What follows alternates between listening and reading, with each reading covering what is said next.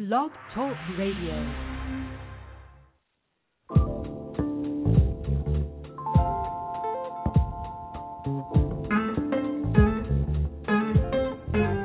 I love my people. I love my people.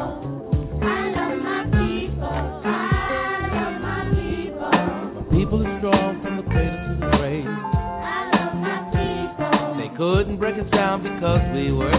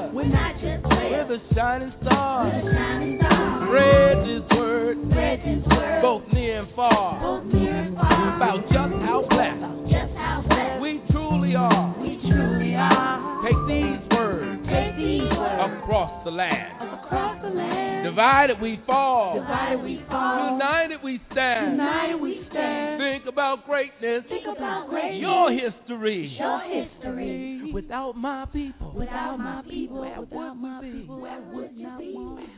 Without my people, I would not want to be.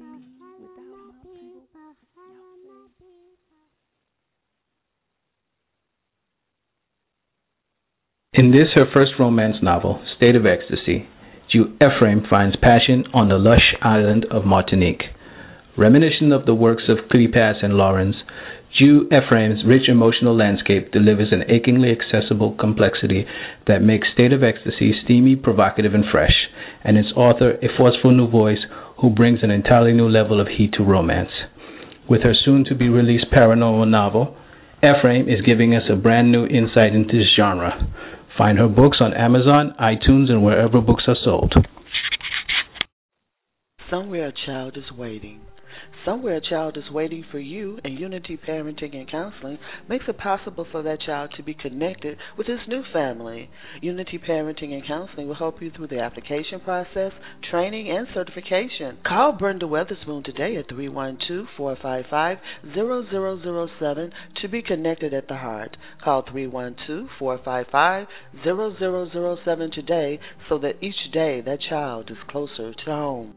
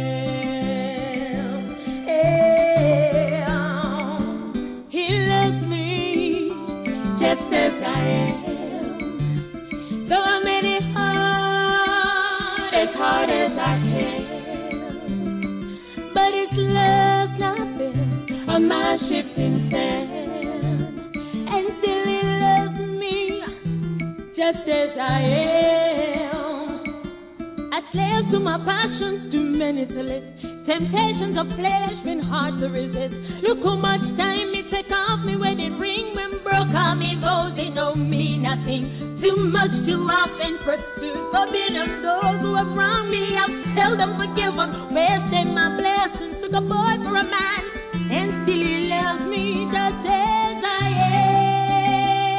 Just as I am.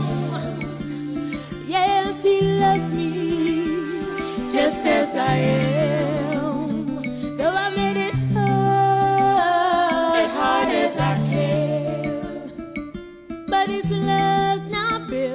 for my ship is down, and still he loves me just as I am.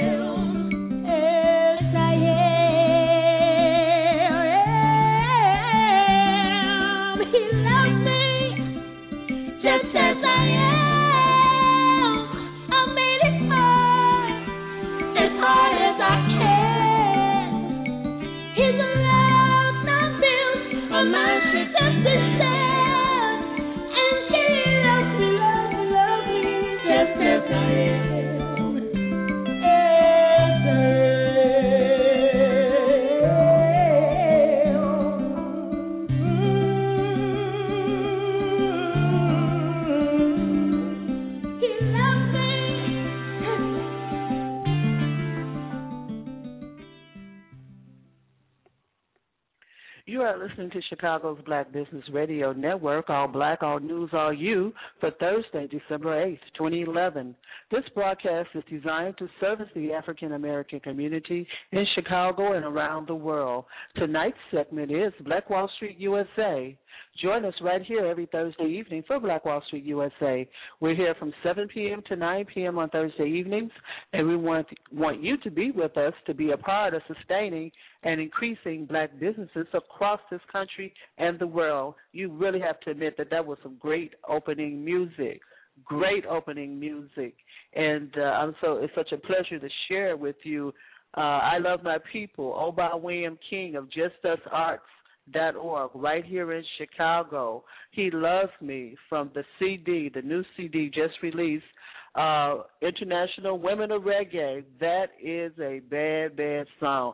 And I get to lay back a little bit and enjoy my evening. Uh, we have a great guest tonight. The chairman is running late. Our host is Mr. Ron Carter, chairman of Black Wall Street Chicago and publisher and editor of the South Street Journal here in Chicago. I'm Sonja Cassandra Perdue, founder of Chicago's Black Business Network and author of Black America Asking Ourselves the Tough Questions, Book One, 2010, and Mr. Carter's co-host for this evening's show. Now, the chairman's supposed to call in, and as I told our guests, Ron Carter got this uh time thing. He say seven o'clock, but he really mean eight.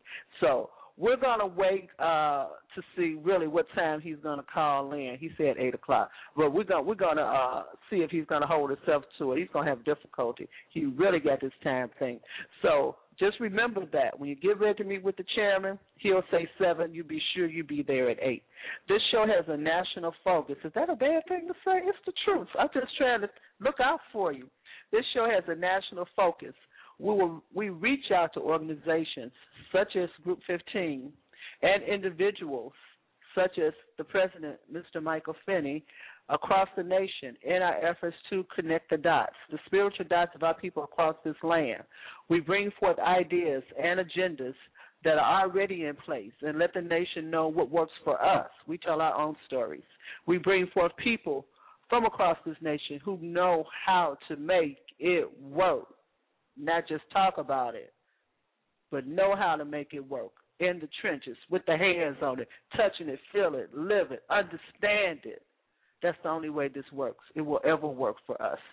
We have so many talkers. They're about to talk us in a grave. They're about to kill us with the talk. We're talking. We want to. We want to be in the presence, in the spirit of people who got their hands on it and know what's going on out here. Mr. Michael Finney is one of those people. It is our desire that those who work for the common good of our people meet here on common ground and share what it is that they do. Black Wall Street USA is here like a forceful and positive virus, sharing the news coming out of our communities. Our ongoing question for this year. What did Black America accomplish in 2010? And what is the number one priority for our communities in 2011? We've asked that question on most of the show. Sometimes we, we're running into topics and we forget to go back and uh, address that with every guest. But a lot of them, if you listen to our archives, the chairman did ask that question of uh, most of our guests this year. And uh, I found, just my opinion, that's the only person I can speak for, that um like anything, it's like my book, Black America Asking Herself the Tough Questions. You could ask the question, but are you going to get an answer? People have a tendency not to answer the question. They go and answer everything else. They go and start inputting everything else. I don't know if they don't if they fail to teach us that in Chicago public schools or in schools generally. Is that the reason that we're having problem with tests and testing? Uh, we cannot answer the question. What did Black America accomplish in 2010? They don't want to say nothing, but of course we have. People have accomplished.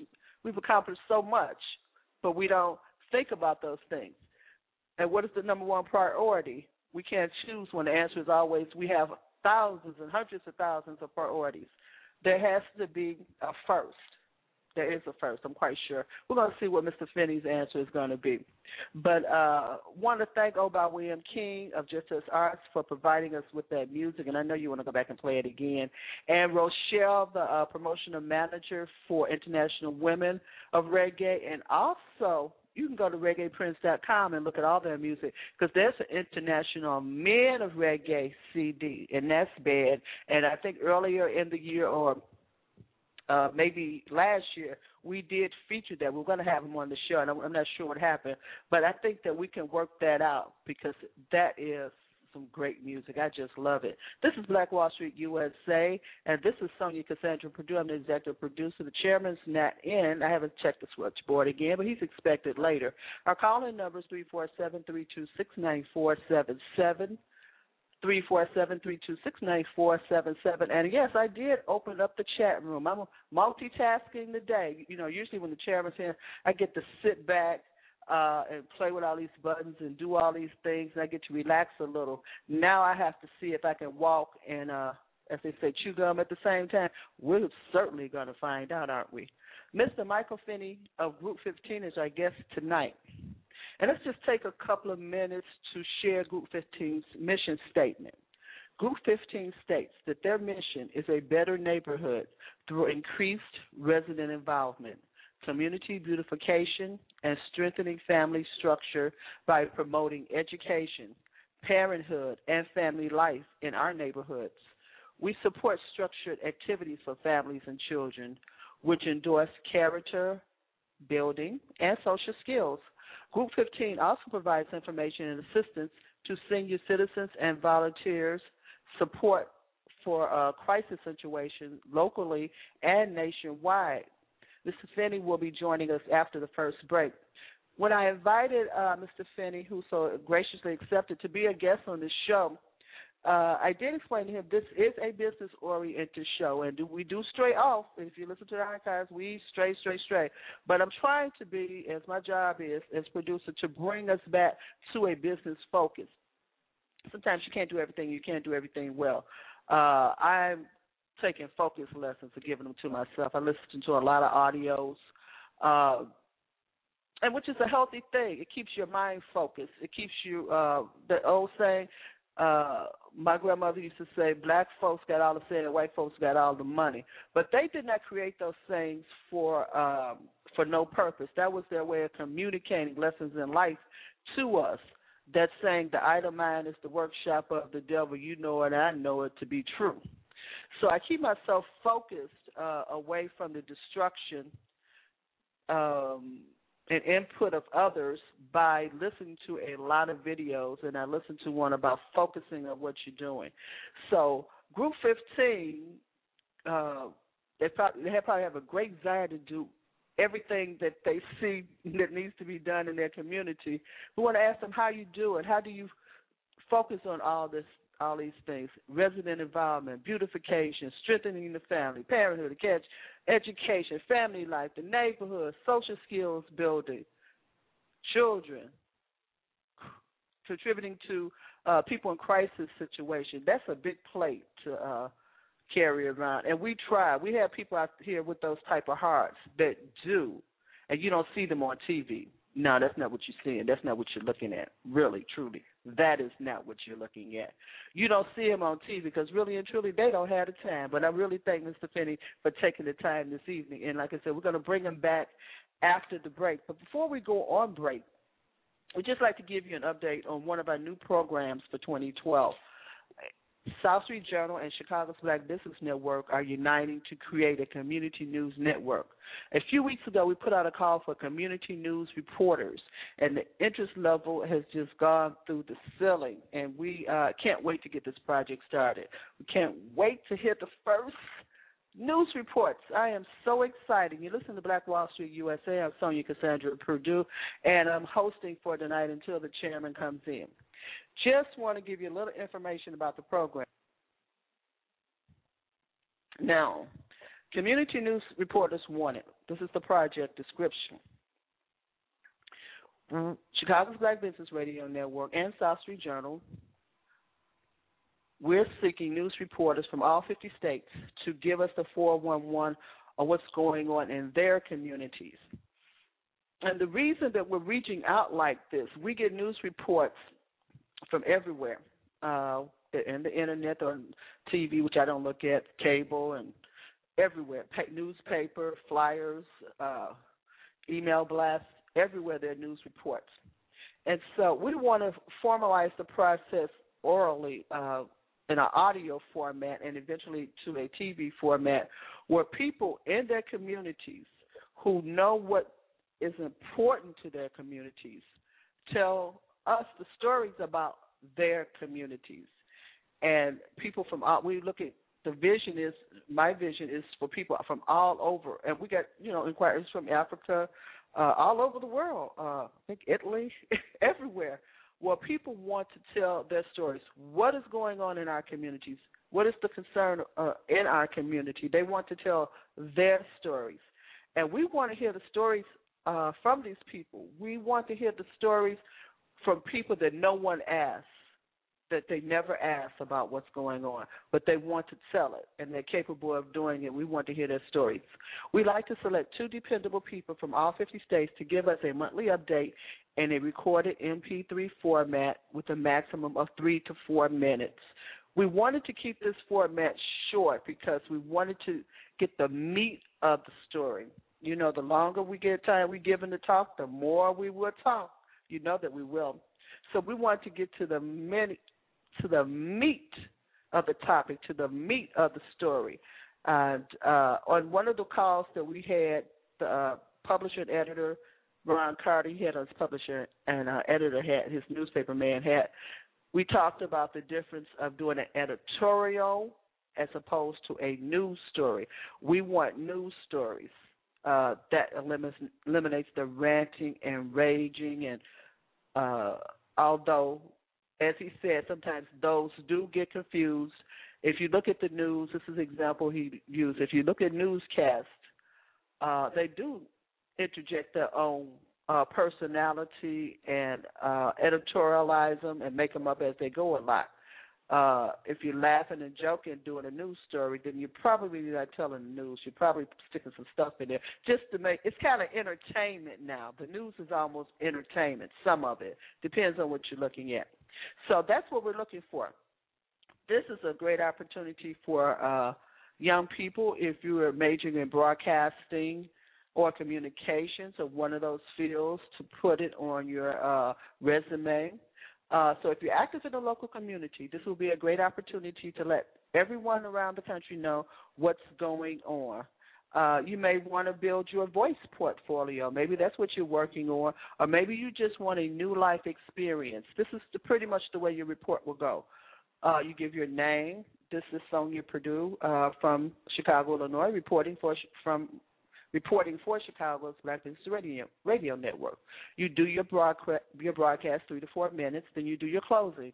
You say your name again. You're welcome to give your company how you can be reached. If you have a website, you're welcome uh, to give that. And we're reporting from Chicago's Black Business Radio. And you would just do this three or four minute thing, just like once a month and uh, we air air it right here on uh, Chicago's Black Business Radio Network.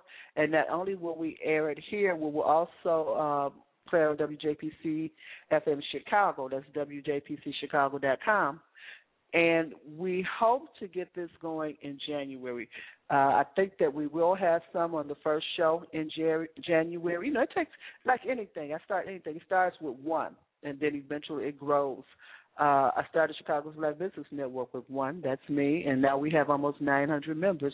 Want you to know you're listening to Black Wall Street USA. I'm Sonja Cassandra Perdue, and this show is also replayed on WJPC FM Chicago Saturday mornings from 9 a.m. to 11 a.m. We want to thank the general manager over there for his support. And uh, you're going to hear some of our supporters coming up in a little while. But take the time and give me a call if this is something that you're interested in. My number is three one two two three nine eighty eight thirty five. 312-239-8835. Want you to uh, please spread the word. We have a survey that we want you to complete quite simply, and then you would uh, give us an agreement and we would move forth from there. We're going to take a little bit of a break. We get to take breaks today. Isn't that just amazing? You know, Ron Carter does not do breaks. It is very difficult. I'm like, break, break, break. It is very difficult to get Ron to take a break. But we get to take breaks tonight. After our break, Mr. Finney will join us, and I appreciate you being here. We're going to listen to something I haven't listened to uh, since uh, Miss Kalia Muhammad here. That's the second wife of Muhammad Ali. We interviewed her and about her children's coloring book on etiquette, and uh, hope to have her back in the beginning of the year and work on some things with her. But we played this right in the middle of the show one day, and she just loved it, and I sent it to her. So we uh, hope that you love it too. Grace Stills in the winter, a fabulous, magnificent pianist, Mr. Boise Queen.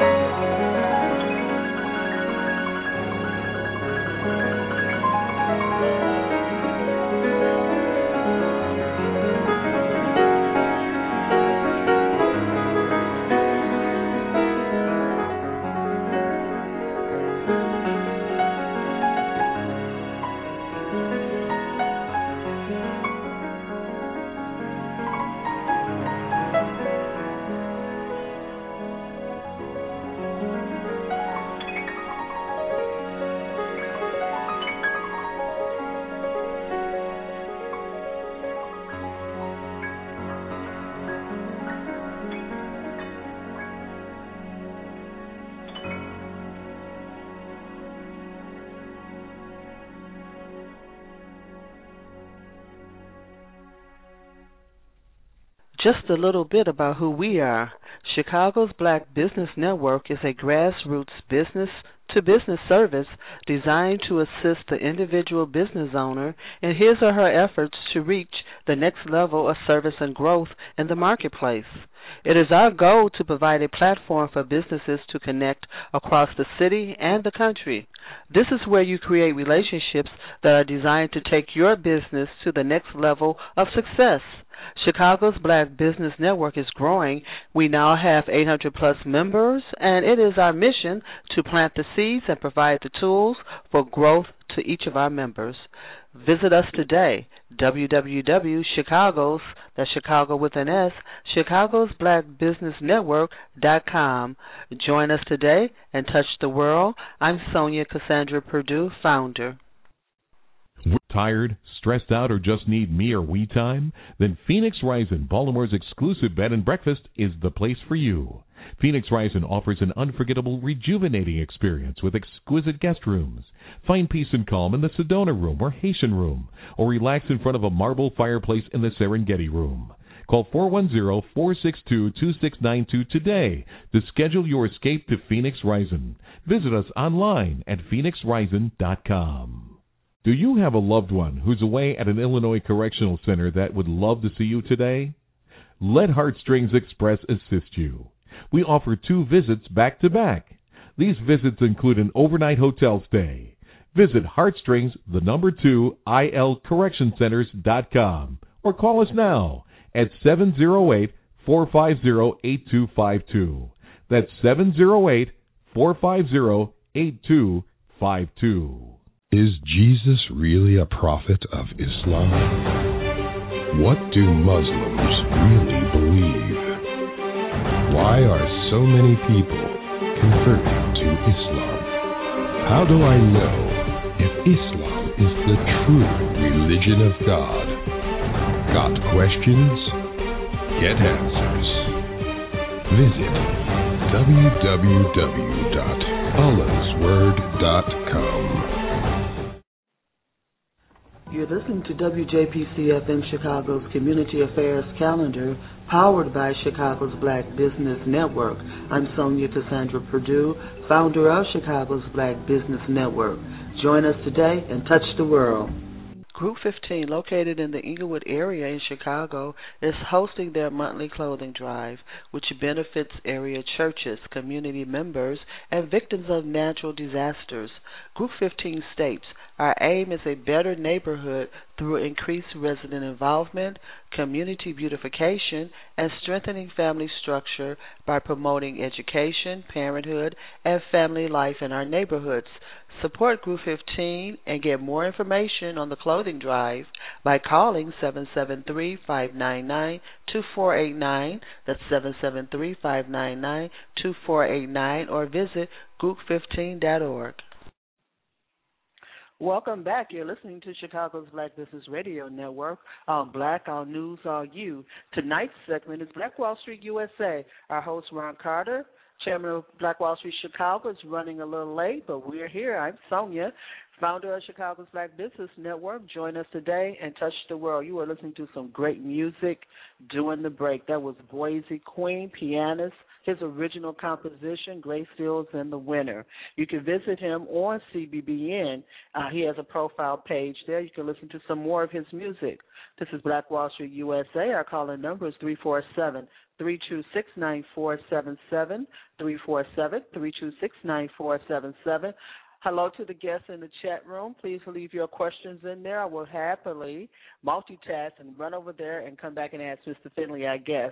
Um, Leave your company information in the chat in the uh, chat room. Leave your web, website links there. If you got a business, that's how you communicate. That's another way of networking. We're going to bring on our guest. Our guest tonight is Mr. Michael Finney, and we want to thank you so much for joining us tonight and being a part of Black Wall Street USA. Mr. Finney, welcome to Black Wall Street USA. How are you? Hey, I'm doing great. Thank you, Mr. Thanks for having me. No, no problem, no problem. Did you enjoy that music? I did enjoy the music. I was actually just sitting here looking out the window listening to the uh, classical music. Pretty good, pretty good. good. I know. I'm getting bad. I'm getting bad. I got this music thing going, and we are always looking for original music and spoken word. Uh, now, Mr. Finney, we uh, shared your mission statement uh, earlier in the show, and then we shared uh, our WJPC FM Chicago community update that we did for you. And we reach out to community organizations like that all the time. You can always send those to me. I just want to interject that. And as I said, I know you were listening to me. As I said, you got your plate. You got all these things on your plate. How do you do this? What are you doing over there, T? Tell us about Uh, well- things, sir. Well, uh, the grace of God, first of all, uh, helps me get all of these things accomplished. Um, you know, and getting on my knees every night and, and praying and looking up at the sky and just um, making sure I stay healthy enough to keep doing what I'm doing. Um, but it also comes along with, you know, the help of a, a dedicated group of uh, volunteers, uh, loved ones, family members, uh, mothers and sisters, and significant others and sons, uh, community people in the schools, principals. You know, you have to kind of get everybody involved to uh, make this make the community um, better than what it is. You know, this area of Englewood, West Englewood. Uh, I grew up in this area. Uh, 38 years. I'm 38 years old. Be 39 next year. And um, I love my community. I love I love my neighborhood. I love Englewood, and I just want to make it better. Now, Mr. Finney, um, you're 38 years old. I'm just a tiny, tiny, tiny bit older than you. Um, I think I graduated from high school before you were born.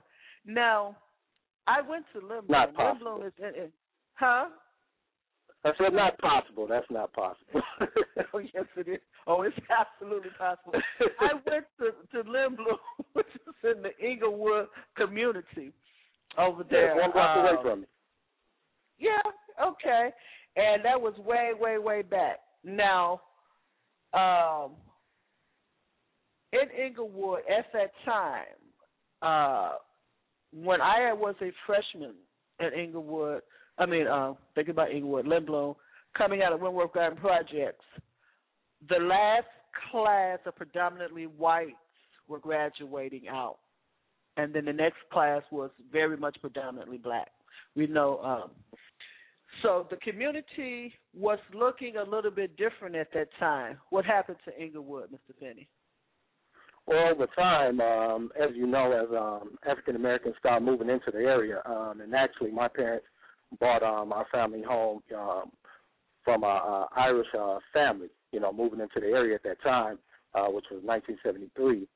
And at that time, um, I was, you know, baby just born, but from what I'm told from my mom and dad, you know, this was a predominantly white neighborhood. Um, Lindblom had predominantly white uh, students, but as African Americans uh, came and migrated into the area, you know, um, unfortunately, um, people start moving. You know, they start moving, they start leaving. So after a matter of time, as more African Americans started coming into the neighborhood, you know, eventually the schools changed, the stores changed, um, and the neighborhood changed. Um, and so that's really what happened over time around here. Um, and as you know, for quite some time now, you know, this has been a predominantly African American community, and as of lately, it's been um, uh, we have a lot of Hispanic American uh, brothers and sisters moving into the area. So over time, um, in, in cycles, you know, the makeup of the land changes. You know, along with the, the difference in the makeup of the land, you're gonna have different behaviors. You're gonna have different customs and cultures. Okay. So the neighborhood changes. The neighborhood changed, and it is still in transition. It's you know communities are always in transition for one reason or another. Um, why the change that happened in Englewood? Uh, was it the income change, uh, the race change, uh, the property, the when um, the white flight took place, as in all areas, as we know, Mr. Finney, when white flight takes place, uh, it is not a devastation to them. It is a benefit to them because they got the equity out of their properties and they can go purchase Mhm. up, and they can keep the same mortgage rate almost Mhm. uh, at, at their same income level.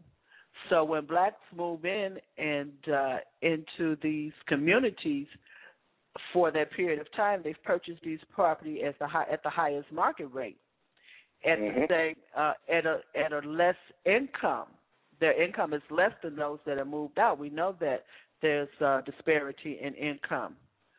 So so now we have someone paying a higher uh, note than they were rent.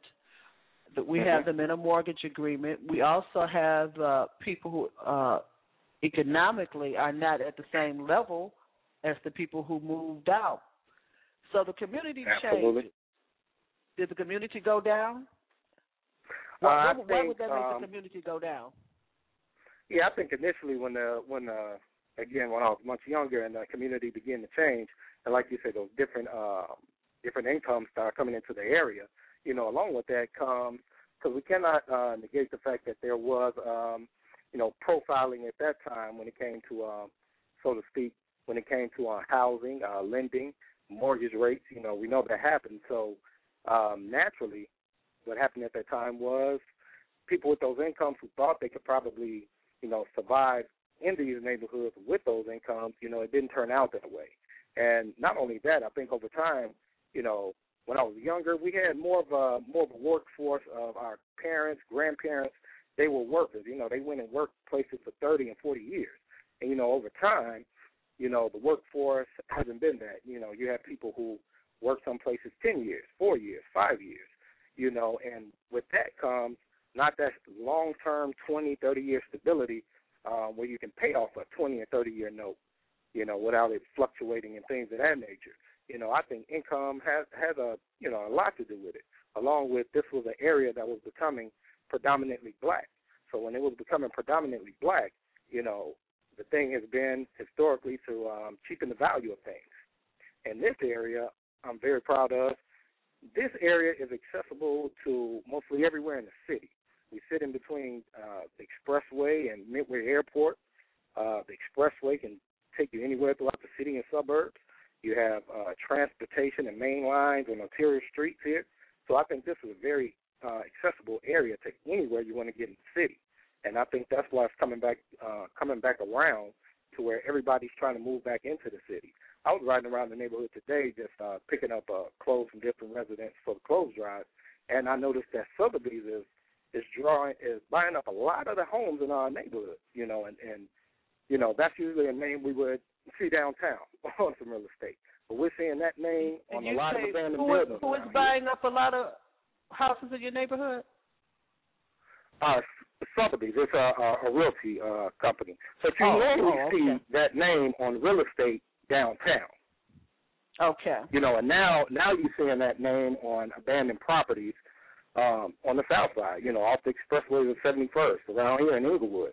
Um, I just saw one over uh, 56 Horn today when I was out. So um, they do see the value in this community. You know, they don't they don't build brand new uh, colleges and put up you know new lights on main streets just because they have nothing else to do. They see value in this place, just like they see in other parts of the city. You know, so it's That's right now what I think is going the on money. is. Following the money. Oh, I'm sorry. Go ahead. They're following the money. They're following the money. You know, the way and the way I look at it is, you know, it's pretty much a, a process of we're being economically pushed out without a doubt. You know, and it's it's a waiting game now. You know, right now uh, with the homes over here, we have abandoned homes. You know, aluminum siding ripped off the side, front doors wide open. Um, they haven't been demolished, and no one's come to board them up. You know, so right now we're at a point where they what's happening is the property values are intentionally being driven down. You know, I know for a fact, you know, my house is eight, nine thousand dollars um off what it's worth just because of the abandoned buildings and abandoned homes just on the block. So I think what we need to do at this point, and one thing 2010 has definitely showed us that we cannot wait around for anybody else to repair our communities. We can't wait. We don't have that time, and that's not anything that or ideology we need to be passing on to our next generation. You know, action needs to be taken now. You know, outreach to the to the community, different churches, different community members, um, businesses, that needs to take place now. We we can't wait any longer for that. You know, and and it's not necessarily you're going to go out and, and, and get paid for it or get paid a lot of money for it. These are just things that need to take place and need to happen. And um, we need to take that responsibility in our neighborhoods, um, especially our uh, black men in our neighborhoods. Hey, we need to take back our neighborhoods. We are the backbone of our neighborhoods. When we stand up, stand our ground, and we get out here and we let our kids and our women know what's important to us as black men and in our communities, this the whole scope of this will change. The whole landscape of this will change. Okay. Now, how long has Group uh, 15 been operating? Uh, since 2009 is when we um, when we formed, and so it's only been uh, two years. Um, been a great two years. Um, had an opportunity to be involved in a number of volunteer activities um, around the city and um, around the country, and it's, it's just really been great and very um, very soul soul fulfilling, I must say. I I uh, did view on your page. You have been quite busy, haven't you? you yes, you, ma'am. you, uh, uh, you that uh, portfolio there is growing. Make me feel ashamed. I'm like, he just he he he's everywhere. It's just everywhere. You know what? I didn't realize how much it was till I heard you talking about it, introduced me on the radio. I was like, wow, that does seem like a lot. you you have been quite quite busy, and, and that's okay. That's okay. It's an example. You're setting an example of uh, resident involvement.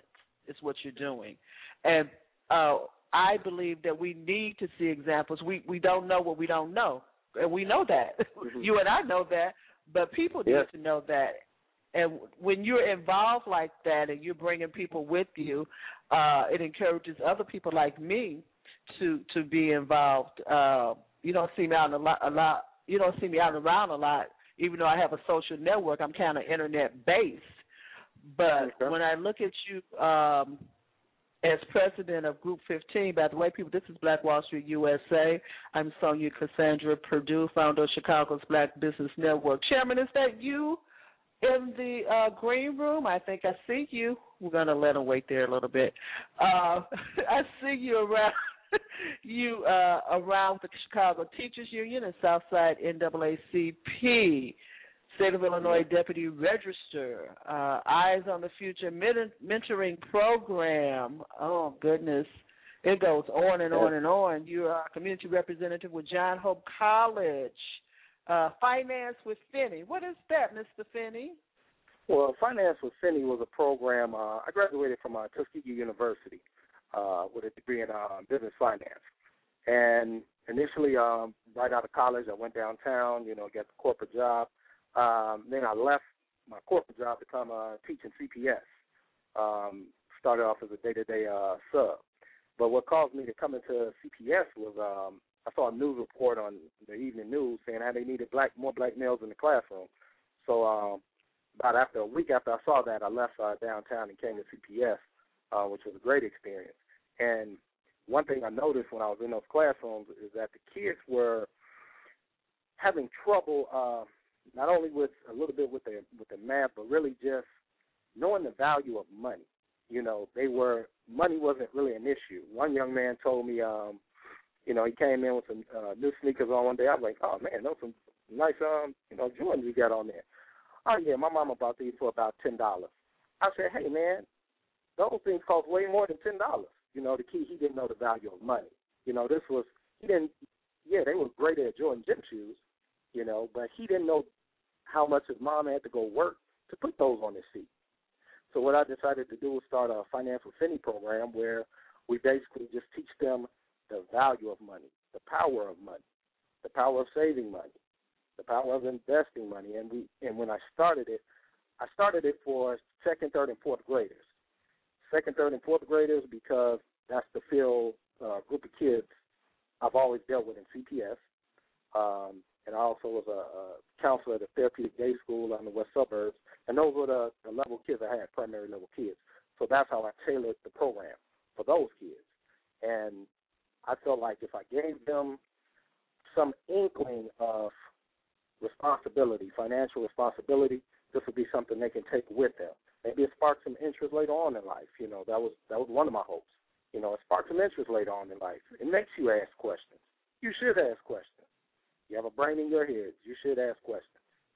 You know, so that's how that that program came about. Pretty much just to help kids better understand um money. You know, it was it was very basic. you uh you're obviously an exceptional person because I've never said my experience in Chicago public school has been good. So it's certain it takes certain it takes certain people to do certain things. I I felt bad when you said that, but I, it, I, that's my true feelings. But it takes certain people to do certain things. you know, and Indeed. you must. No, you're you're absolutely right. You know, uh, one of the things I saw when I was in those classrooms, um, is you know, behavior issues. Um, not everybody is able to deal with. Let me begin by saying that. Whether your degree is in uh, business finance, education, uh, psychology, not everyone is equipped to deal with behavior issues uh, every day. You know, it wears on some people's nerves. You know, they they, they simply can't handle it. So, um, actually, when I came into a CPS, in day to day sub, uh, my first day on the job, they put me in a, a special ed classroom, primary, and I wound up staying at that school, you know, the entire year, and I just fell in love with this group of kids. You know, I, I felt like, you know, I could really make a difference and really help. You know, and and and since that point, you know, I just went in and felt like this was kind of something I'm supposed to be doing. You know, God, I, I really believe God, He sends you on the path.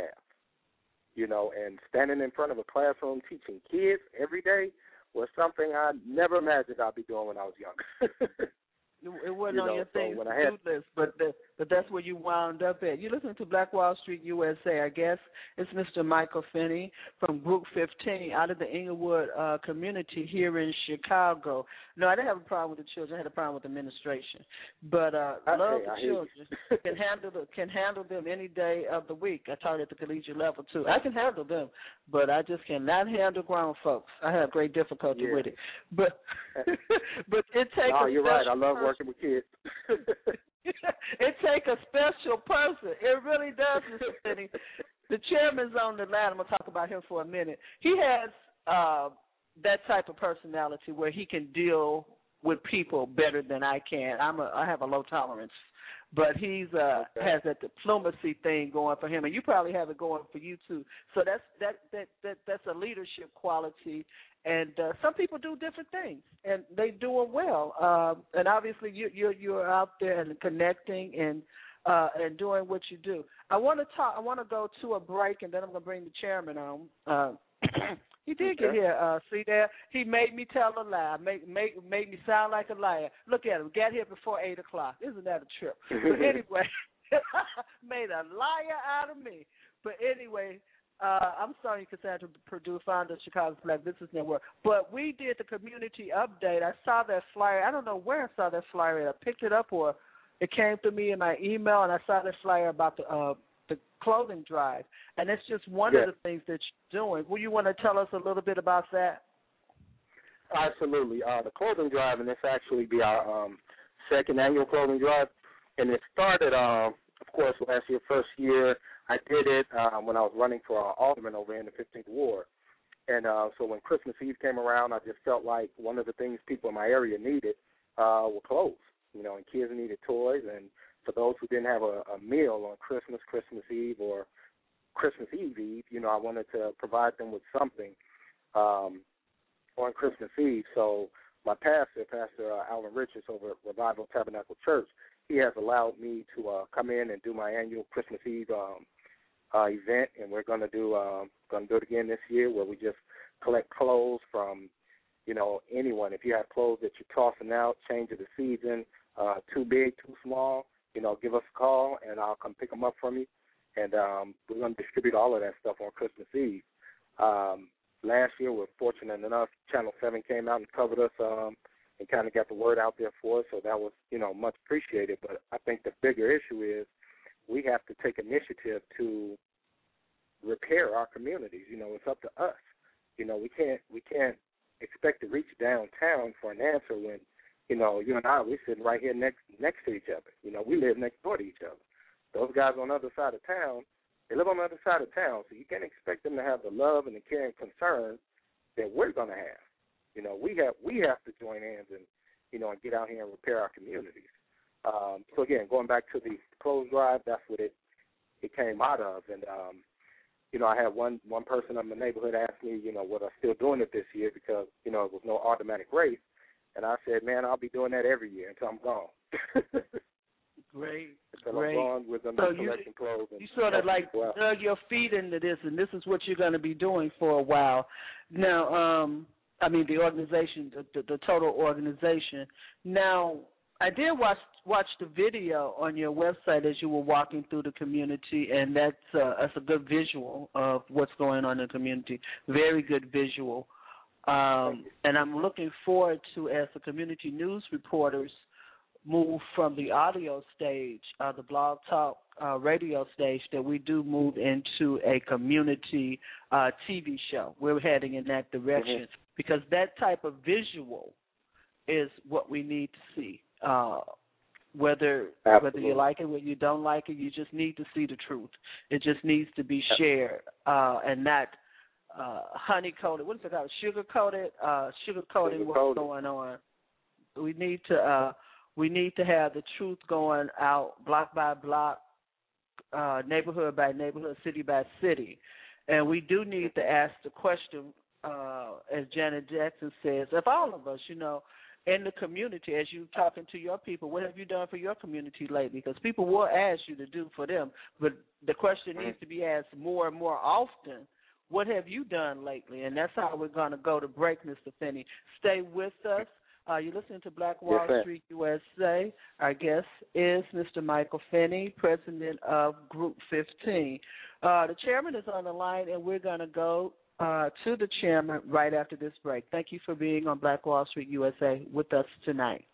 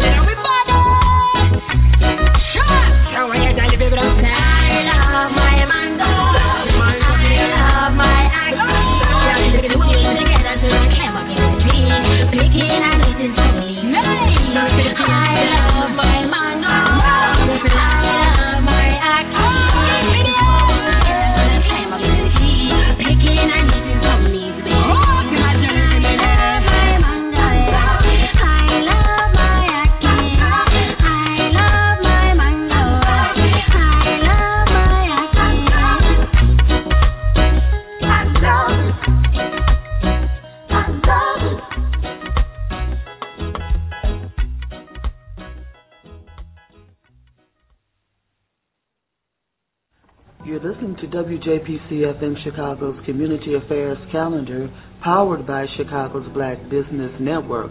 I'm Sonja Cassandra Perdue, founder of Chicago's Black Business Network. Join us today and touch the world. The Black Star Project, located at 3509 South King Drive, has established a Real Men Read program. You know that real men read. I know that real men read. We know that real men write, they invent, they invest, take care of their families, care and fight for their communities and villages. Now our children need to know that real men read so that they too will love reading and learning. The Black Star Project invites men and fathers from our communities to read to K through third graders. Ivory Harris at 773-285-9600 will be happy to give you more information. That's 773-285-9600. This is an all-out call for real men. Give a little time, it will make a great difference. You may also visit www.blackstarproject.org for more information. Do you need money to grow or start a business? Are you tired of working for little pay and no appreciation? Have you been seeking employment with no results? Then contact Strategic Solutions Network Inc. today. Call 773 793 9128. Their strategists, grant writers, and career specialists can help you increase your profit margin and achieve your goals. For more information, call Nita Margent at 773 793 9128 or visit their website at www.ssncandoit.com. For appointments, call 773 793 9128 today. Feel that you're surrounded on all sides by your mortgage company? Then you need Foreclosure Attacker. Our team of legal experts are here to help. If you and your family are struggling with mortgage payments and have a high interest rate in foreclosure or have questions about the legality of your mortgage documents, call Foreclosure Attacker at 866 669 0395 or visit www.foreclosureattacker.com. Call 866 669 0395 today to win the fight against your mortgage beast. Welcome back. You are listening to Chicago's Black Business Radio Network, All Black, All News, All You for December 8th, 2011. Tonight's segment is Black Wall Street USA, and our guest is Mr. Michael Finney from Group15.org, and it's a pleasure speaking with them. I'm with him. I'm Sonja Cassandra Perdue, founder of Chicago's Black Business Network. Join us today and touch the world. We want to thank all of our sponsors. I don't want to go on without thanking all of our sponsors. If you'd like to hear your ad sponsored right here, if you'd like to support us, give me a call, 312-239-8835. 312-239-8835. We'll get your information out there. We'll get you some hits to your website. Just give me a call, 312-239-8835. 35. I've just gone reggae crazy. I just gone reggae crazy. That was In Love with Mango from the CD of the International Women of Reggae. We're always looking for new music. Uh, I need some new music and some new spoken word. I just love that. Love that. And you know, earlier you was listening to He Loves Me. Uh, that was also the International Women of Reggae. We've had some great music tonight, just great. So I'm excited. When people go back and listen to us in the archive, they're going to be so uh, surprised. We also play Great Stills in the Winter by Boise Queen. Yes, Mr. Finney, it makes you stop what you're doing, look out the window, and take a moment. It does that to everyone. This is Black Wall Street USA. Our calling number is 347 326 9477. Our calling number is 347 326 9477. The chat room is open. I'm going to put the websites for our sponsors, foreclosureattacker.com and Can Do It, SSN Can Do It in the chat room so that if you wish, you can follow up with them. Uh, Chairman is in the uh, green room out there, our uh, green room out there. Chairman? Welcome to the show, Ron. How are you this evening? I'm doing okay, Sonja. How are you? I did make it before 8 o'clock. I don't know if that's about making somebody out of a liar or not, but I did get into a little bit of the show um, and very appealing uh, based on the work that uh, I'm getting ready to do in Englewood. So it is my uh, pleasure to uh, have uh, Mr. Finney on with us tonight. So yes, it's looking good. How is it? How are you? I'm doing great, doing great. The show went way uh, well in the beginning. I did inform them that uh, I get to take breaks. I played a lot of music and uh, just had me an all-out good time. I'm telling you, publisher, uh, I've had me an all-out good time. Uh, wasn't expecting you here this early. I got like ten more songs just lined up here waiting to go. Uh, made a little comment that you weren't going to be here at eight anyway, so I just gone on down. The, I just went on down the road with it. That's what I did. Uh huh. Uh huh. Made me out of a liar. I don't even believe it, but that's okay. You maybe you're getting better at what that. Maybe you're getting better at that. I'm gonna take all of that back then and watch the next. One. I time had to have be here. I had to be here. I had to uh, make myself and rush myself to get here because definitely the work that uh, we're getting ready to do in Englewood and Mr. Finney here uh, is making some uh, points on what he's doing. It's a good network and a good development to the point as um, we held the show is what have we achieved and well, not only what we have achieved, what we can achieve by the, the guests that we do have on the program. So um, it is a, um, a a major focus of me to be on the program tonight, like every night as we hit on our two years. Two years, you know that? I know that. I know that. And uh we're going to be here next week, uh Ron, but I don't think I think we're taking the last two weeks off. We're going to gear back up real big for the we're taking some more time. off. We're going to gear back up for the next uh for next year.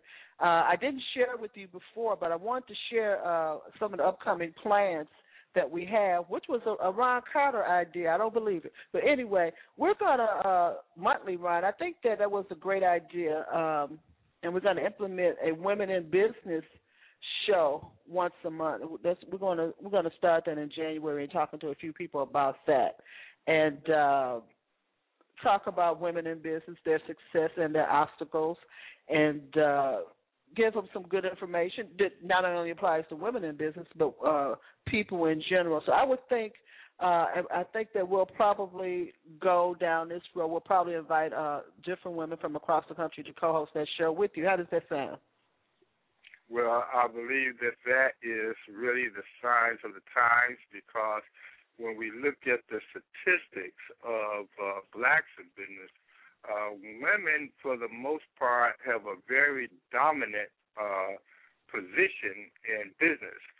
We're doing a uh, story in the next issue of South Street Journal on Chicago's um, uh, was able alliance of business and entrepreneur leadership entrepreneurs, in which uh, women are leading that organization which consists of about 52 black businesses that have a minimum of two million gross uh, in sales, in which women are leading that effort. So, yeah, we have to uh, do that type of uh, show in order to expand our horizons in what women are doing for the economic stability of our communities. Mr. Finney, we don't want you to go away. I'm just getting an update from uh, Ron Carter here. You're listening to Black Wall Street USA with host Ron Carter. I'm Sonja Perdue. Now, somebody made the comment, Ron, uh, Oprah's over there. Uh, she has already built the schools uh, in Africa, and they are for young women. And someone asked the question, which ties into what you just said. Uh, women are predominant in, in the business in businesses now. Now, she's building schools for young black African women so that, you know, to raise them up to a different level, educational wise, culturally, whatever the case may be, linguistics, whatever the case may be. Someone says, Well, what happened to the men? I mean, if you have all these educated women, who are they going to marry? Where are they men? So now, uh, if women are leading in the business world uh, and in the job market, once again, black man is left behind, is he not? Well, we are, I mean, even to the earlier part of uh, the program tonight when we address the Englewood community, that is, the Englewood definitely have a reflection of Black America. So when we look at that particular community and we see the status of men versus women, um, and even to the point that we look at education and then we look at jobs. And we see men continually to be on the corners, uh, we ask our question, where is the equal uh, gender? Where where is, are the women? So if the women are not hanging out on the corners like the men are, uh, and I'm speaking about young men, um, you know, in their late teens and their early 20s, as we see their dominance on the street, and we know that women have a higher population than men, then Englewood definitely is a reflection and can be the reflection of the future. So it's not, uh, in, from my perspective, not a a question of where are the men uh, as it relates to business, but what are we doing as a society to address this balance? Because that balance is not a reflection of other ethnic groups around the city of Chicago. Even to the point as we look at the, com- the businesses in of other ethnics in the black community, we see the men that are running those businesses, and we rarely, very rarely, see the female of those operations in the businesses. So where are their females based on we see their men? Uh, and there are some cultural differences where if we look at uh, Asian people, we do see an equal uh, agenda based on Asians being in those businesses, whether it's a cleaners, whether it is a uh, um, uh, the um, China food, or what you? I'm sorry, I can't even call it out right. What is it? Uh, Chinese, Chinese food. food. I'm sorry, Mm-hmm. Chinese food, or is it running a cleaners, or if it's running even a clothing store? You see the women presence among Korean um, or Korean or Asian uh, ethnics, but upon uh, Arabs, you do not see the women in those stores. So we may be addressing some type of a, a cultural identification within the black community as it relates to economic growth or eh, or individual stability. And I do look at the the community makeup, such as communities as Englewood, using that as an example that if the men are continuing to be on the corner and we do not see the women, then do we assume that the women are taking care of the children, or the women are in school, or the women um, at work? So that is a reflection and concern. How do we address that? Uh, even as we look at the earlier commercial that was here when we talked about uh, from the Black Star, and it raised the question: uh, Do um, what, you, what was the commercial? Black men read. So Real men read? some yeah, real men read. So that means that how do we identify the role and the image of men as we control the economic stability of our community? Even to the point when we look at education, uh, I can even re- reflect back when I was a kid that even in the in the classrooms, we knew that for the most part, if you have the majority women in the classroom, that's normally the smart classroom. But when you see a majority of boys in the classroom, that's majority of the, the dumb room, so to speak. So I never thought about it like a- that. Oh, really? Yeah. Yes, as a matter of fact, that is the case. And so, and, and the men that were in the classrooms, I mean, the boys that was in the classroom with the girls, those boys were normally good in education. And so, and then the women, the females that were in the room with majority boys, those were the females that were normally not up to par in their education, where they were the females that were the troublemakers in the school. So there is a cultural legacy Hmm. that is going on in our community from way back when that is that has a reflection of where we are now as far as women dominating in the business. Yes, we still have a great and a majority of men that are in business more than black women. But black women are more dominant in among their culture in business than any other ethnic group. Yes, they are. And uh, with that in mind, you listen to Black Wall Street USA. With that in mind, uh, as they became uh, dominant, uh, that's why the state and the county and the city made that distinct distinction to bring women uh, certifications in to remove uh, some of the money from minorities as they begin to grow up in that and become certified and do business with the city and state. But that's a whole other show. I just want to say, and we're going to bring uh, Mr. Finney back on. I just want to remind the listeners we had some great shows in the archive.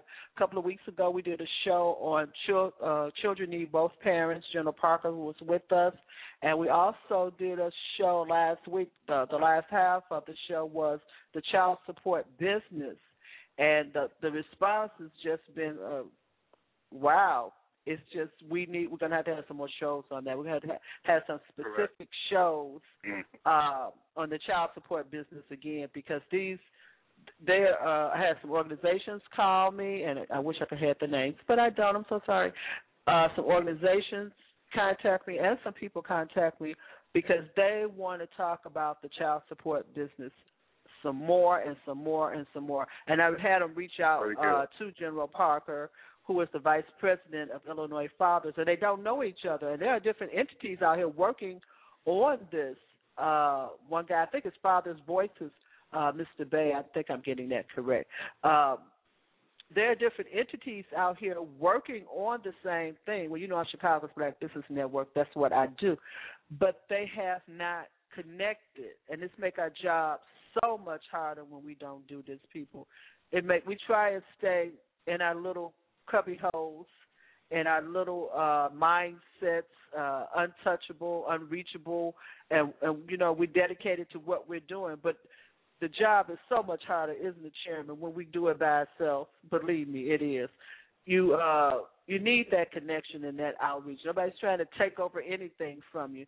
Uh you need to figure out how you can work with and intermediately with some of these organizations. It'll only make you stronger. Can you amen that chairman you got it. Amen. Very well and very strong. Okay. We're going to bring Mr. Finney back and, I uh, want to thank him. Mr. Finney, Michael Finney, president of Group15.org, and Ron Carter have not met. Uh, you see what I mean? Mr. Mm-hmm. I met Brother Finney, Ron. welcome I met, back I to the met show. Brother Ron down at the uh, NIU um, Black in Black uh, Empowerment Task Force meeting.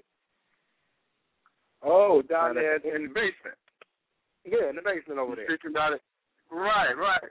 Well, even to that point, let me uh, kind of uh, you know just give you uh, not to throw you off to a great uh, to a greater deal, but my background uh, originally is community organizing, uh, regardless of my role as chairman of Black Wall Street and the publisher and editor of South Street Journal. Uh, the basis of where I'm at what is based on uh, community organizing. Uh, in doing so, can you explain the difference in, uh, and even as it relates to Englewood, the difference between community organizing and community leadership? Okay, well, um, my perspective, uh, community organizing, that has a lot to do with, um, say, for example, Group 15.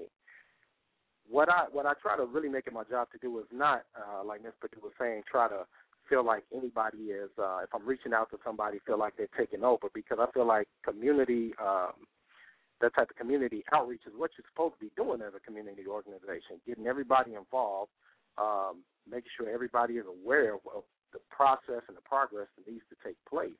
And that way when you reach out, you know, you have more support. You know, you have more support across your whether it's your ward, your district, city, but you have to get out there and, you know, uh get out there and push for support. You can't do everything yourself. You know, I can't do everything myself, and I tell anybody that I can't do it all myself. I have to reach out to So the LSCs and the PTAs, you know, and the community uh, businesses, you know, to to get things done in the in the area, and uh, community. So, what is your most humble experience in doing this community organizing? What, uh, act, you know, what what is most humble uh, to you uh, in the process of doing organizing, such as in the community of Englewood compared to others?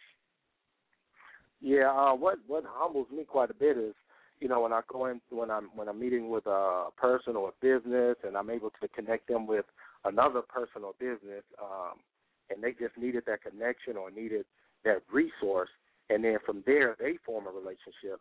You know, that's one of the most rewarding, um, you know, experiences to me because that's that's that outreach that we should be doing as a community outreach and community organizing. You know, we got to get the community involved. Uh, when people start Okay, feeling well- like they're the, you know, the. Oh, I'm sorry. Go ahead. Okay, so well, taking uh, an example of Englewood, um, which it was similar to Bronzeville uh, ten years ago.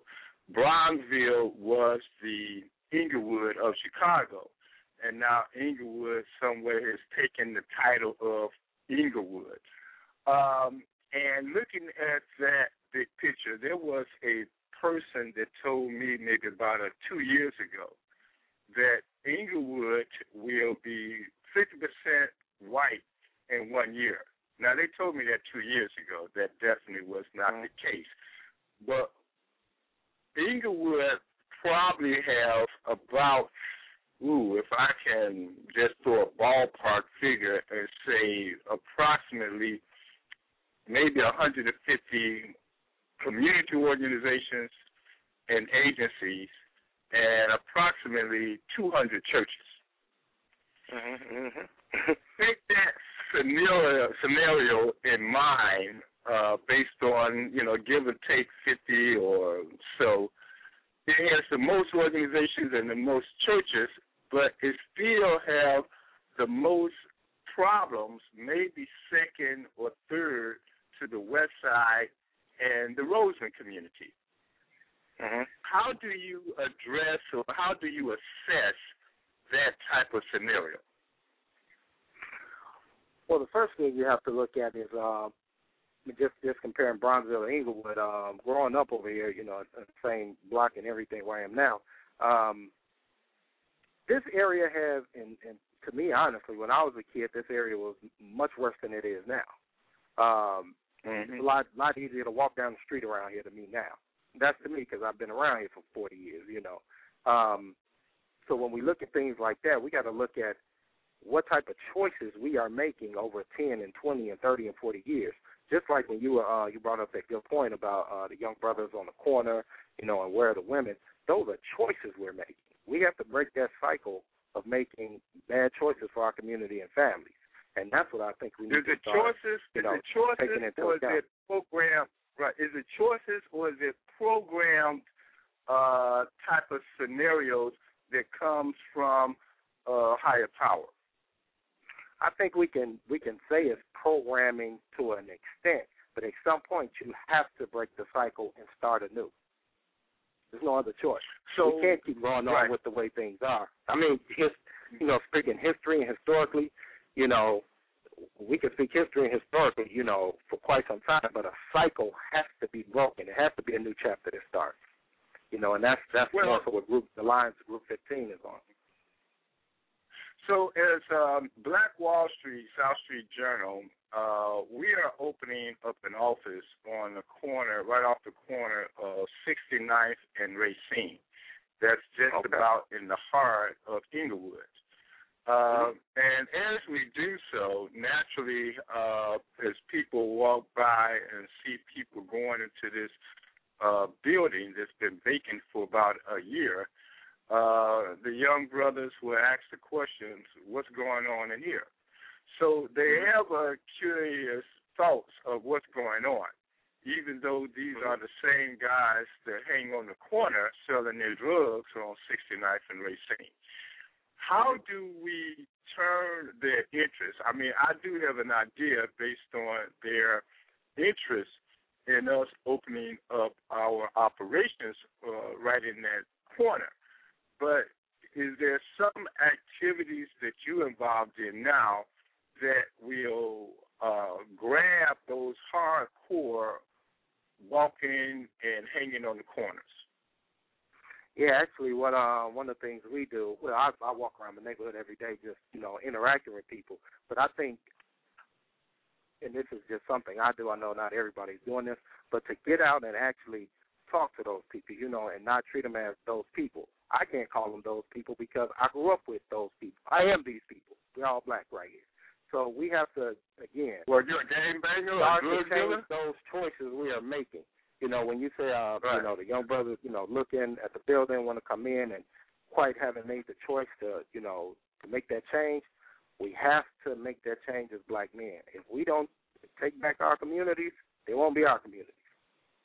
You know, we really was can't. you you know, banger? we have to Uh, get to a uh, point uh, where, you know, we can't come up with, you know, uh, well, I didn't do it because of this, or I didn't do it because of that. When you know the future is is, is very bleak in, in in some areas. You know, so Mhm. we just have to stop and make different choices.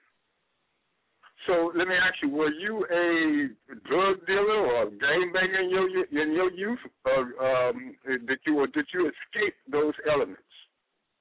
I escaped those elements, and um, you know, of course, your mom and your dad try to keep you in the house, but what's in the house is different from what out what's outside the front door.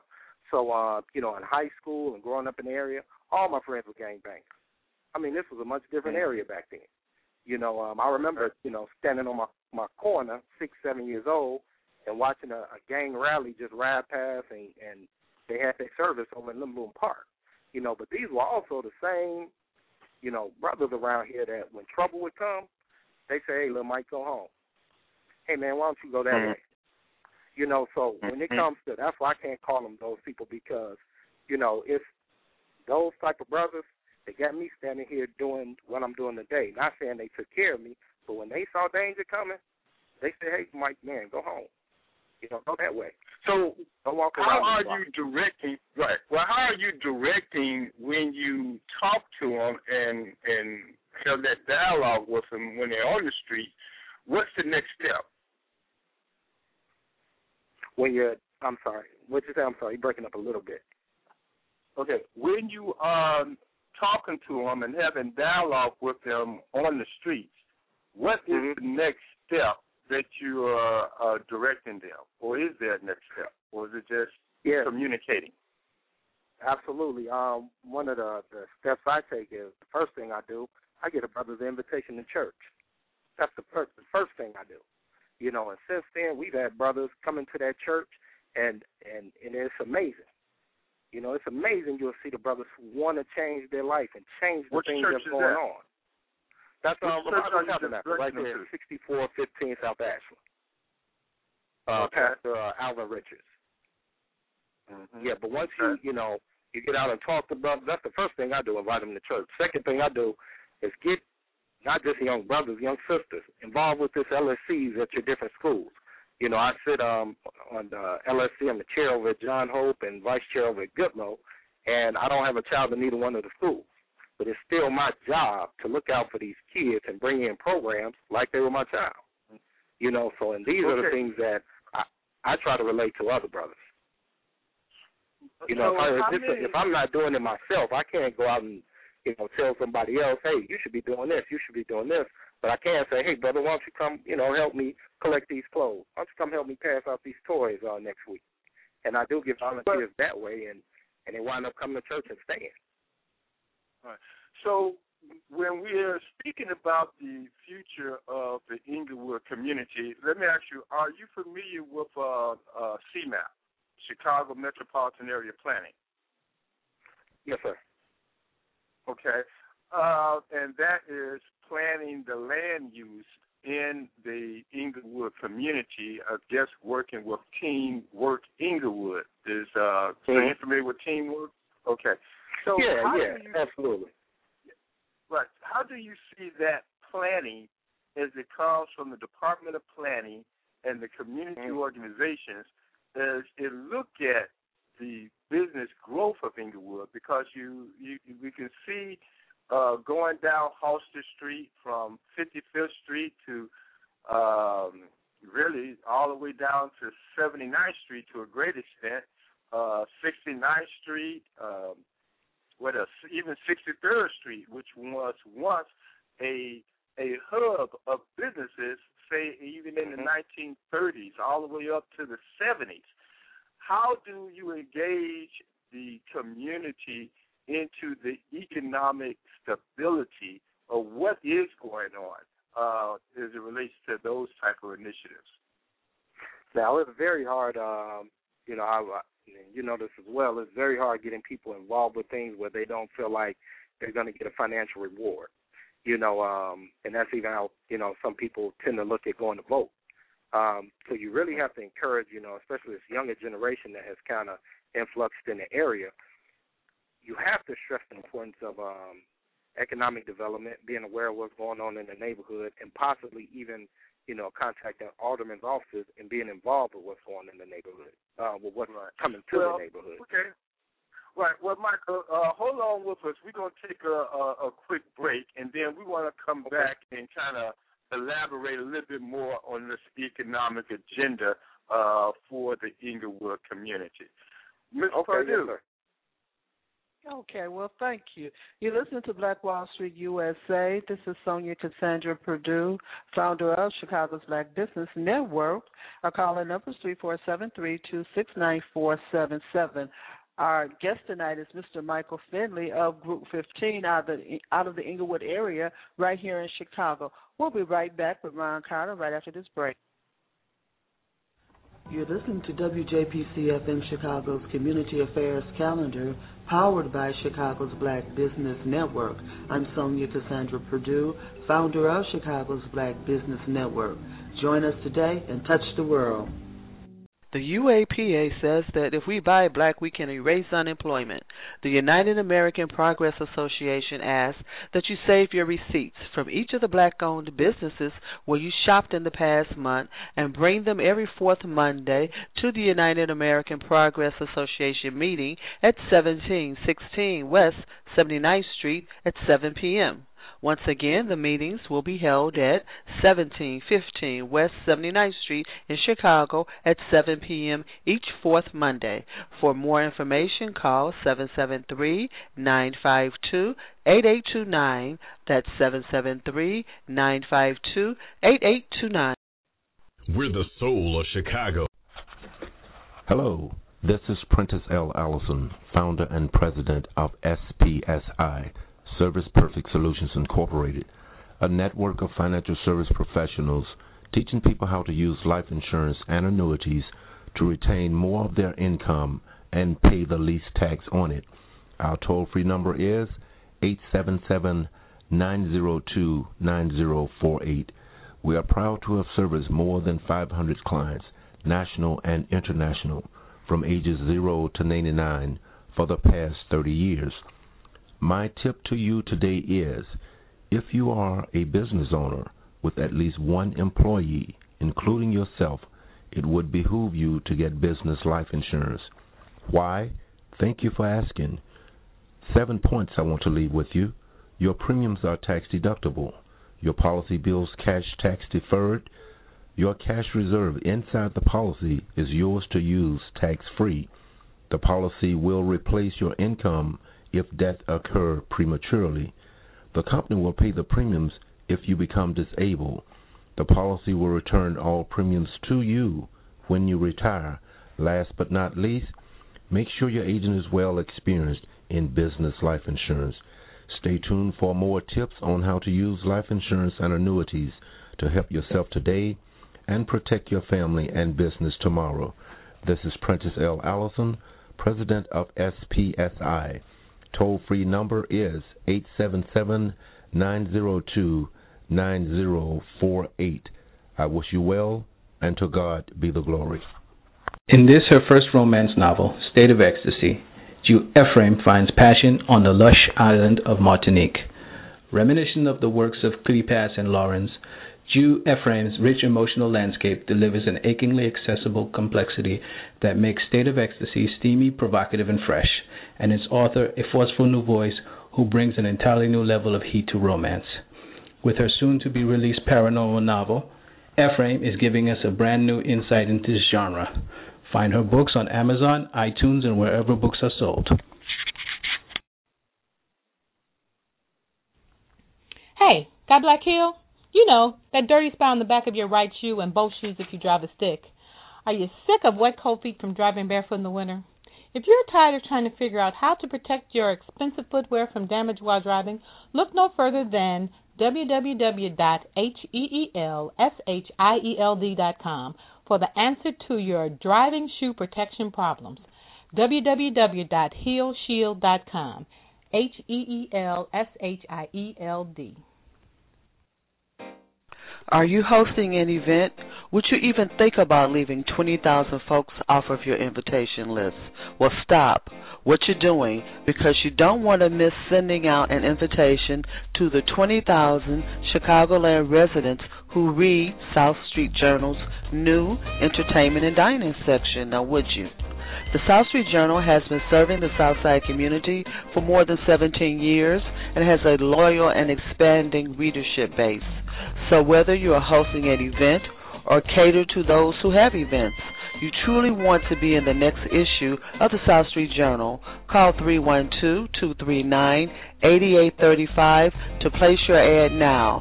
This media package includes a web page with clickable links to all advertisers in the entertainment and dining section of the South Street Journal. Success is just a phone call away. Call 312-239-8835 to place your ad today. 312-239-8835.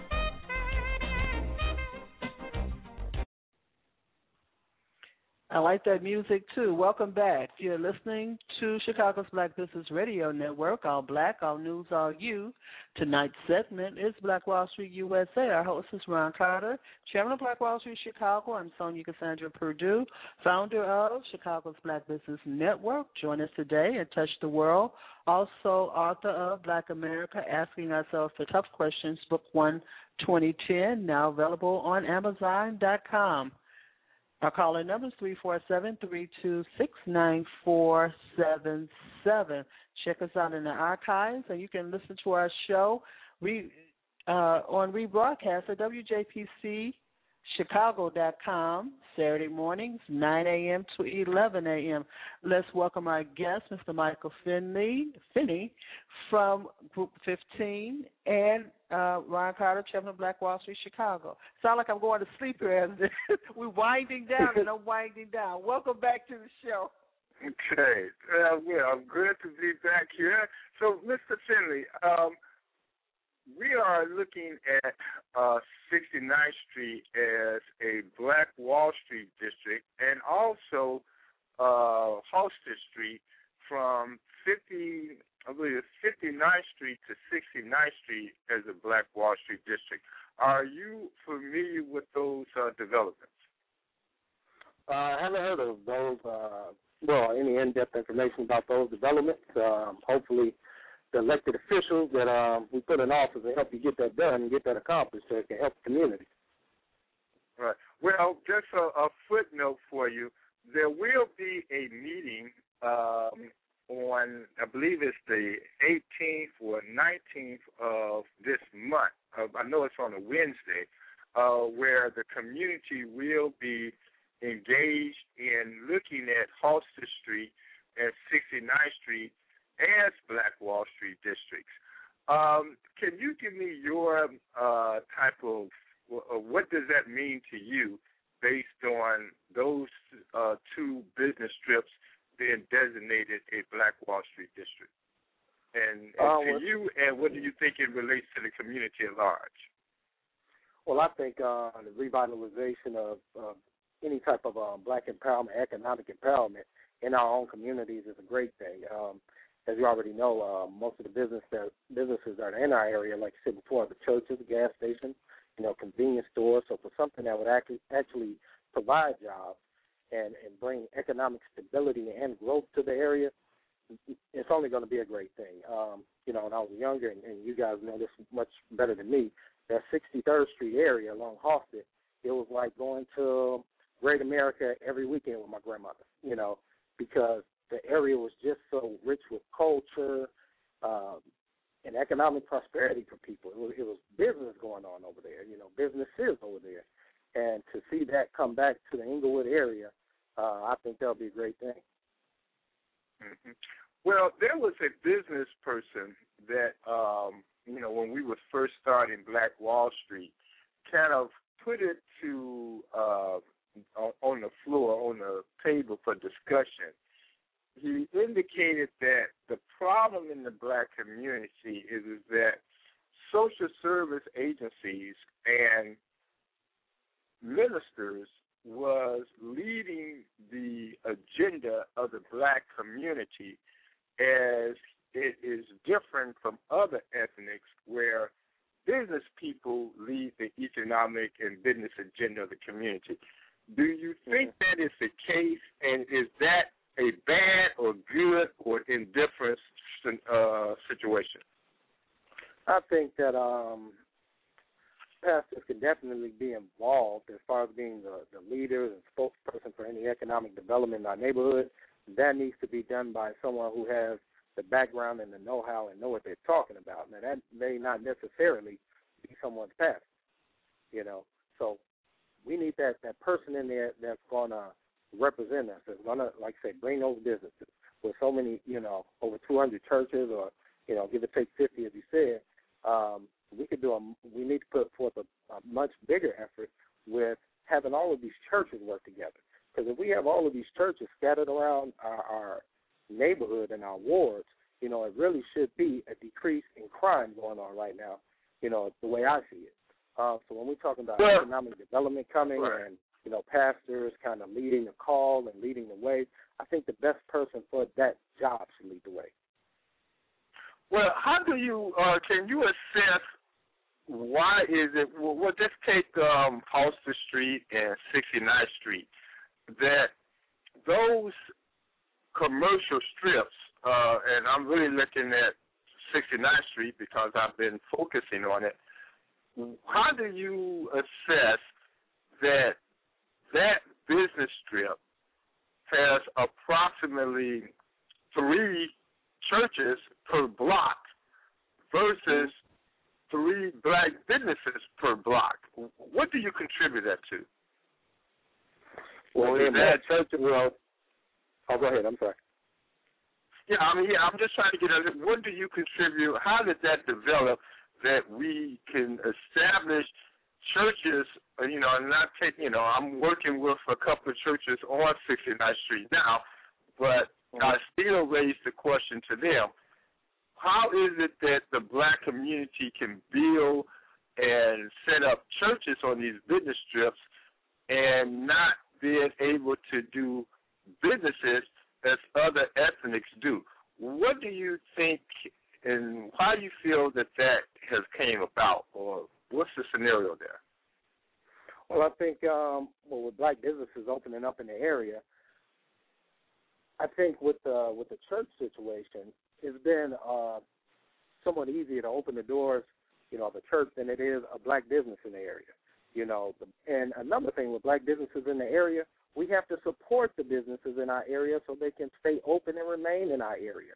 Now, if we have businesses coming in, but we still run out to the mainstream or to the mall or the Ford or wherever we're going, and we're driving right past all of these black businesses we're talking about, then we're kind of killing ourselves, shooting ourselves in the foot.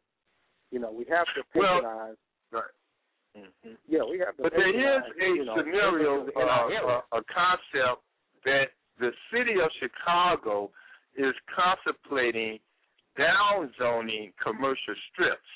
and there was a meeting uh, about a month and a half ago in the Englewood community where that was uh, brought up, and it was at on, on 63rd and uh, Halsted at the bank, where the uh, CMAP, the Department of Planning, and the uh, LISC uh, made some presentation to community organizations where they did indicate that the city uh, of Chicago is looking at downzoning commercial space.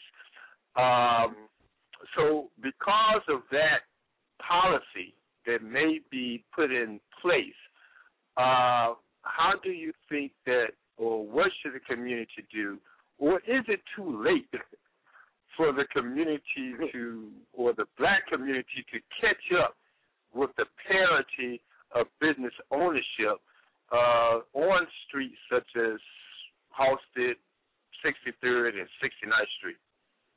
Right. I think it's, uh, we're going to forever be too late if we don't start changing the choices we make. And that's, and I think that's really the bottom line of what needs to take place in our community. We have to change the choices we make. Again, with the businesses. If we don't, you know, support these, if we don't shop in our own communities, and not saying this is you should only shop in your community, but if we don't support these businesses that are here and that we say we want to come back, you know, this is really just going to be that ongoing cycle. It's not going to change. You know, so again, it it goes back to these choices we're going to make as African Americans in our community. You know, we we have to change. Right. Do you know if there are any survey or assessment of how many black businesses there are in the Englewood community?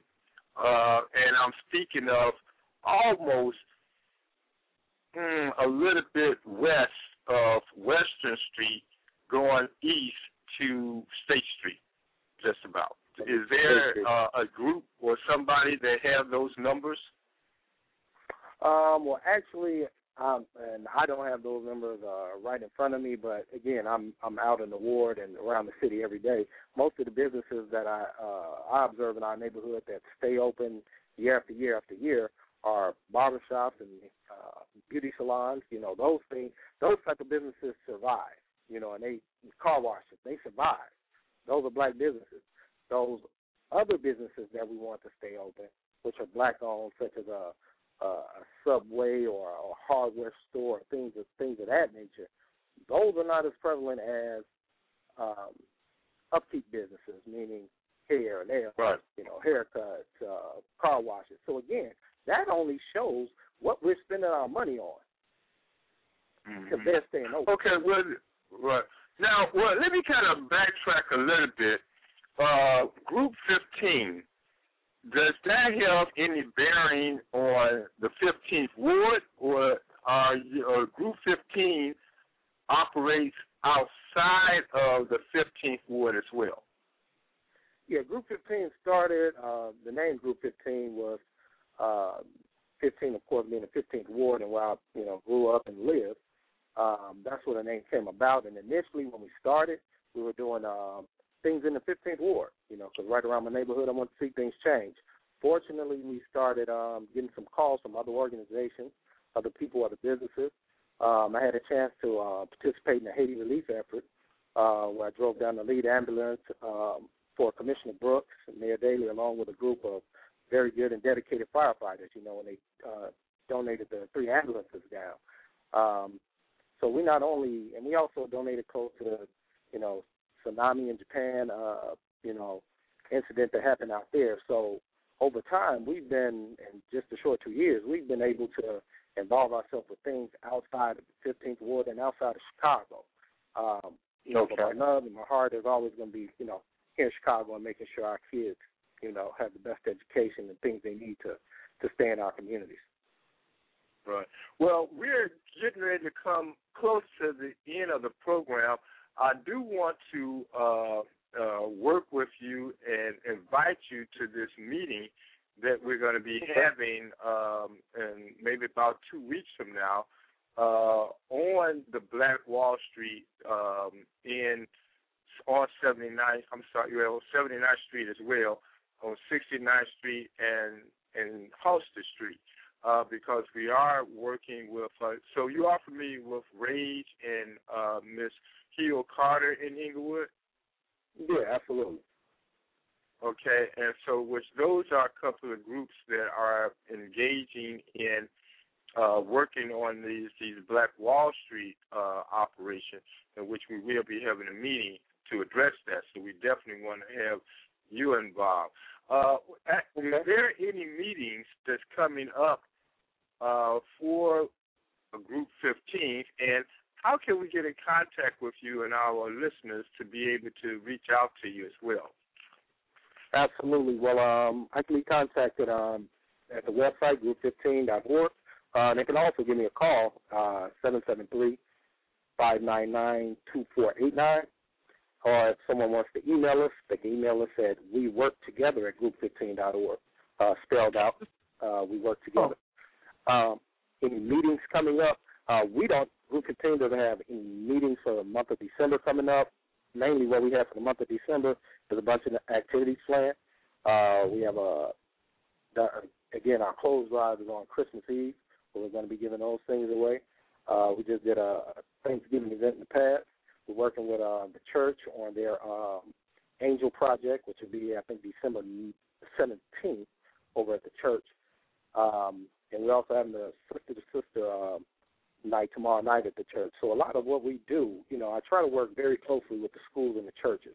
Um, over at Goodlow uh, Elementary, we're going to be giving away food. The PTA will be giving away food over there. And uh, over at John Hope, we just I was able to get a, a Muay Thai program um, brought over there for the kids, Muay Thai, dance, and drama. And that just came from, you know, reaching out to different organizations in the neighborhood.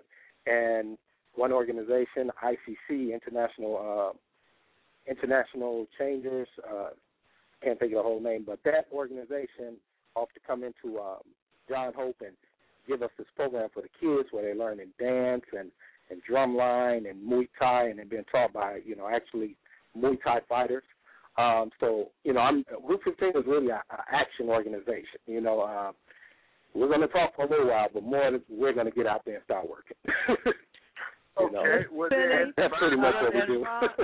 Ron and Mr. Finney, I'm going to give the last couple of minutes to uh, someone who has a comment. Listen to Black Wall Street USA. Uh, caller on last four digits nine five eight one. You have a question. State your name and where you're calling from and your uh, your comments. You got a couple of minutes here. Go All ahead. right, Armadale, Gary, Indiana. Uh, I'd like to make a comment regarding Ron Carter's question to Mr. Finney.